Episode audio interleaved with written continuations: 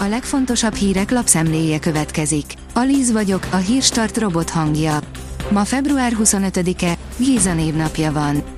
Bejelentések a szombati kormányinfón, írja a 24.hu. Bocsánatkérést várnak az elnöktől, és politikainak címkézik az ügyeleti rendszer átalakításával szembeni ellenkezést. Gulyás hatalommal való visszaéléssel vádolja a Magyar Orvosi Kamarát. Miután felszólították a házi orvosokat, hogy ne írják alá ügyeleti rendszer kialakításához szükséges szerződéseket, áll a 444.hu cikkében. A Szabad Európa szerint mi történt Vuhledarban? Egy csata, amely rámutat az orosz katonai problémákra. Hetekkel az orosz és ukrán erők közötti jelentős összecsapás után lassan kiderülnek a részletek arról, hogy pontosan mi történt a hónap elején a délkelet-ukrajnai szénbányászatáról ismert kisvárosban. Az Agroinform írja, nagy a felháborodás, tiltakoznak a tejipari vállalkozások. Az amerikai élelmiszerügyi hatóság azt javasolja, hogy tejként árulhassák a növényi alapú tejpótló italokat is. Bajba kerülhetnek a kutyások az utakon. Még az is lehet, hogy biztonsági övet is kell kapcsolniuk a kutyáknak, egyre több. A kutyák közúti biztonságát célzó intézkedést terveznek az Egyesült Államokban, írja a Vezes. A rangadó oldalon olvasható, hogy súlyos beteg lehet az egykori angol kapitány.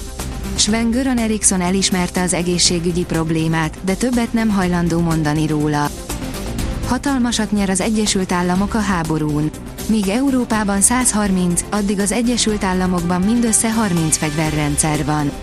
Ezért is célja Washingtonnak, hogy a nyugat kizárólag az amerikai fegyvereket, harckocsikat és katonai eszközöket vásárolja, közölte a Századvég politikai elemzések központjának igazgatója, áll a Hír TV cikkében.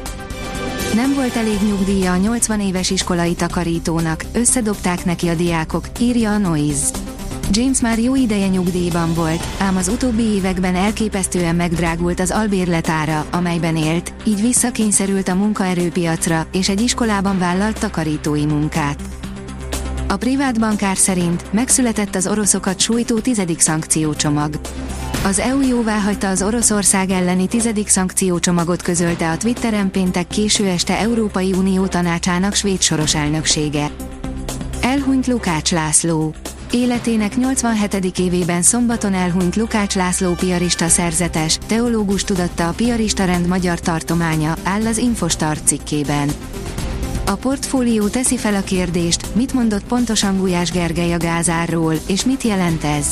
Április 30-ig maradnak a jelenlegi árak a lakossági piaci ár tekintetében is, utána pedig attól függően, hogy mit, mennyiért tudtunk beszerezni, lehet majd új árat megállapítani, jelentette ki a mai kormányinfón Gulyás Gergely. A rangadó írja, elájult a futballvilág a 18 éves liverpooli tehetségtől. Jürgen Klopp felfedezettjével, Stefan Bajceticsel egy hónap alatt nagyot fordult a világ.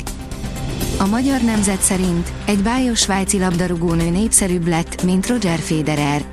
Az Aston Villa játékosának, a 24 éves Alisha Lehmannnak már 11,9 millió követője van az Instagramon. A Mecsekbe induljon, ha vasárnap szánkózni szeretne.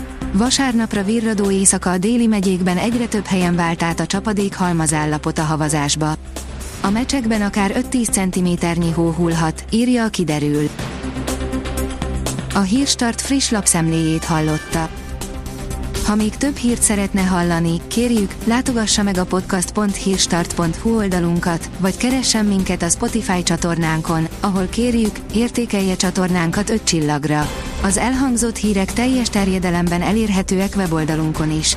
Köszönjük, hogy minket hallgatott!